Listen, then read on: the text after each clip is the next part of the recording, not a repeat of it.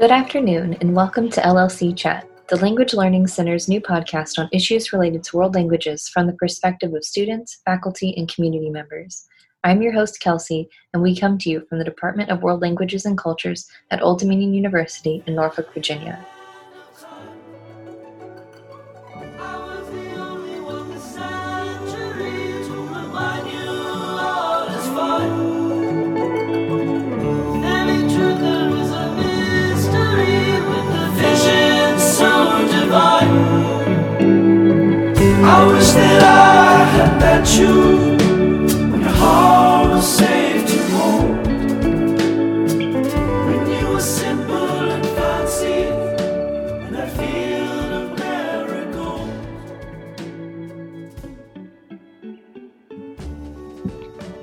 Today by our guest, Mrs. Susan O'Brien Knight, who is a middle school French teacher in the Virginia Beach Public School System.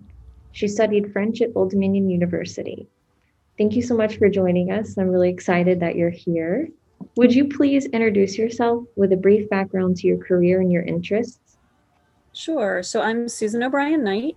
I work as a French teacher in Virginia Beach City Public Schools, and I've also just finished qualifications to teach French at the university level. Um, I live in Virginia Beach with my family. I'm originally from here. Uh, I moved away for about 18 years, living, working, and studying in various places in the United States and overseas. And now I speak both French and Spanish. So, what classes did you study at Old Dominion University and when did you graduate? Could you tell us more about your study abroad experiences? Sure. So I transferred to ODU as an undergraduate after spending my junior year studying abroad at the University of Nice in France. Um, and I chose ODU because I was able to sort of design my own program, incorporating the coursework I'd taken at my previous university, which was journalism, as well as the French courses that I'd taken in France. So later, after graduating from ODU, um, I got a job as an international flight attendant for a major US airline and became language qualified in French, which means that I was the official in flight translator on flights to and from French speaking countries. At that time, uh, the airline was going to France and Belgium, which were our French speaking countries.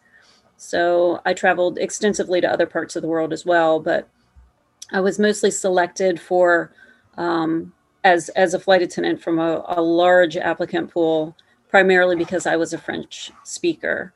Um, and then, they, of course, they interviewed me in French to make sure that I actually did speak French. Um, eventually, I moved to Europe again, where I worked full time and continued studying both French and Spanish, as well as digital media. And I attended a couple of summer language programs in Spain as well. So I did studied French and Spanish there. Um, so yeah, my uh, study abroad experience was at the University of Nice in France. I did that for a year. Um, originally, I lived in the dorms, and that was really neat because I got to meet a lot of people and just experience what university life was like at the university, you know, at, at, at a school in France. And then for the second semester, I actually moved into an apartment which also had a bunch of students in it. So I had a teeny tiny little flat. Uh, it was a studio, and it was downtown in Nice. And um, it was just a really, really neat experience because at that time it was prior to uh, the um, EU. And every country had its own you had to you know you had to use your passport to, to to cross borders to the other country. They all had their own monetary unit. It was just it was very very unique. And the countries are so close together. Obviously it's really easy to get from country to country. And um, it was just it was a really neat experience i'm very very fortunate to have had that before the eu was organized Have you been back since the EU? Oh gosh, yes, many, many times because I worked as a flight attendant. Yeah, so I did that for a long time, and then now I um, I've been back a couple of times for work, sort of. Um, I've gone and studied at the Alliance Française in Paris. I've studied at a school in Vichy. I was granted, uh, I was awarded a grant from the French government, from the French embassy. It was for teachers of French, uh, non-native French speakers that teach French outside of France and uh, they gave us um, a grant to come for two weeks and study in Vichy. And they basically provided everything for us. They provided um, room and board and transportation and everything. Um, and then also, I go pretty much every other year. I take a group of my students um, to France on like a student travel, and generally I'll stay. Um, that trip is usually about a week and a half to two weeks, and then I extend my stay. So I usually end up staying for about a month. Um, so like every other year, I'll go for like a month. That's fantastic. yeah, it's I'm I'm very fortunate to have that opportunity. Now I have a younger child, so I'm gonna have to figure out how I can how I can bring her with me. you teach her French as well? You know, she um, she actually learned Spanish in school. So she likes me to teach her some words. For example, we have a dog that's a papillon, and she knows that papillon means butterfly. She does know how to say a few things. She knows how to greet people in French and she knows how to say goodbye. But um, she learned Spanish in school. She's in pre she's in kindergarten now, and she's in a private kindergarten, so they teach her Spanish. And my son is actually a, a native Spanish speaker. His his father is um, from Spain, from Valencia, so he speaks Spanish. So it's she's kind of a little bit more into Spanish than she is French. That's really cool. My I have a son as well who's at the kindergarten level and he is completely not interested. He's not. no. I don't know why. Every time I try to speak French with him, he gets a little upset. oh, that's too bad. Yeah, she I'll start to count to her in French and she'll repeat it back to me in Spanish. So she's making the connection, which is really interesting. Um, but she also will, she knows all of her colors. She sings songs. Um, you know, it's very, it's very simple and basic at this age, but at least they're, you know, they're understanding and making those connections in their brain. Right. Like you said, she's making that connection between the numbers in Spanish and the numbers in French. Yeah. yeah. That's awesome. Yeah. Um, so I how when she gets older, she'll take it. She'll take French. yeah, that's what I'm hoping for my child too. um, so how did the World Languages and Cultures program at ODU best prepare you for your career paths? So ODU doesn't have a graduate program in French, but I was able to work with the World Languages and Cultures department to enroll in some of the undergraduate French courses as a graduate student. So a graduate section was added specifically for me though I think a couple other graduate students joined me or registered for a couple of those classes as well as a graduate level. Um, so we would just get a little bit of additional work, um, usually just uh, another paper or two. Um, and then obviously at the end of, of my, I, I, actually did a master's program. So at the end of my master's program, obviously I had to, um, you know, to do my final project or or thesis. I think you can choose now. There's two different paths you can take. Um, but I consider myself very fortunate to have had the opportunity that the department worked with me and enabled me to fulfill those requirements that I needed for my degree. Um, so I was I was also awarded a grant by the French embassy for non like I said for non-native um, French speakers teaching French outside of France and spent two weeks in Vichy learning methodologies for teaching French as a second language. And all the expenses were paid by the French embassy. It was a phenomenal experience.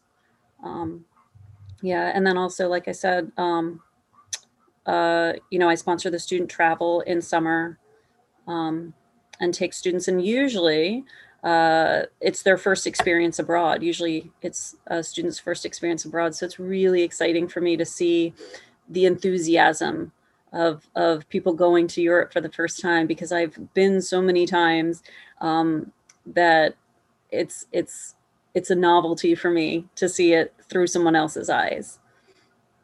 That's awesome. I I wish I had had that kind of experience in um, middle or high school. Uh, yeah, yeah.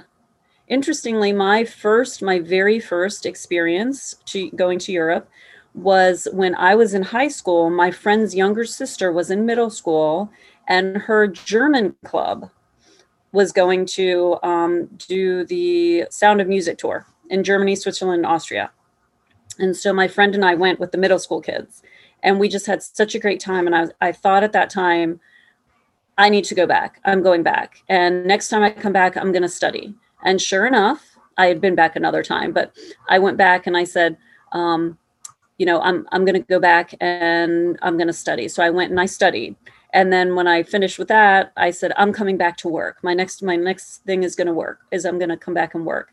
And so I ended up doing that too, and um, lived there and worked there and continued, of course, to study there. Yeah. Now I get to do it with my kids. Now uh, my son actually this uh, this past summer we were supposed to go on a student travel trip and my son was going to go with me for the first time. Um, he's never been to france. He's been to spain um, obviously because his family lives there but he has never been to france and i'm a french teacher and i really wanted to take him and we were going to go to england as well. Um, we were doing the france or actually i think it was the um, capital countries tour or, some, or capital cities tour it was going to be london and paris and he was born in london and I'm a French teacher, so I wanted to take him to those two countries, but obviously COVID changed those plans. So now we're trying to figure out if we're postponing to 2021 or 2022. But um, yeah, so he's he's still on the uh, on the roster to go. but lots more experiences ahead now with with my own children as well as my students. I'm really excited to to continue my journey. That's what I love about language is you continue to learn and you continue to acquire new experiences that really just shape how you're going to teach or how you're going to help others on their own language journey. Absolutely.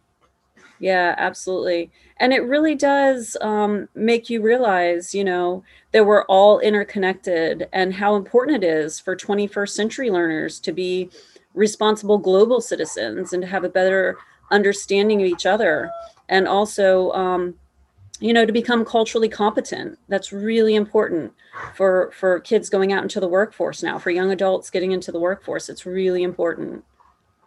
Yeah absolutely. Agree with you so i just have one final question for you what advice would you offer to our current odu students studying world languages and cultures um, study practice use your skills uh, get out there, experience the other cultures. Like I said, become culturally competent, share your knowledge, your views, and your experiences. And, um, you know, never stop learning, never stop exploring. Just, just keep taking it all in, keep absorbing it, keep analyzing it, keep, um, you know, thinking and, and keep an open mind and, um, and share Thank you so much. I'm I'm so excited to have had you with me today.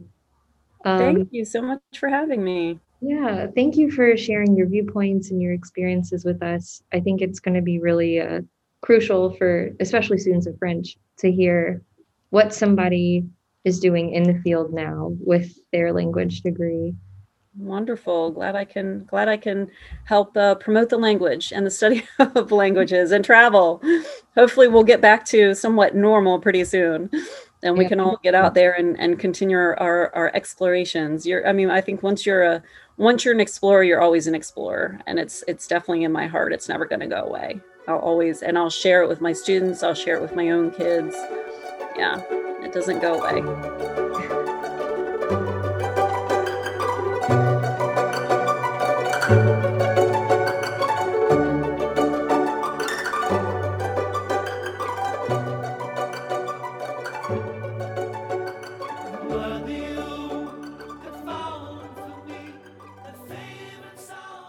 Hello, listeners. I wanted to give a special thanks to Kishi Bashi for allowing us to play his song Marigolds in our podcast. Check him out on your preferred music listening platform. I also want to thank each of you, our listeners, for tuning into our podcast and for showing an interest in world languages and cultures. Happy listening!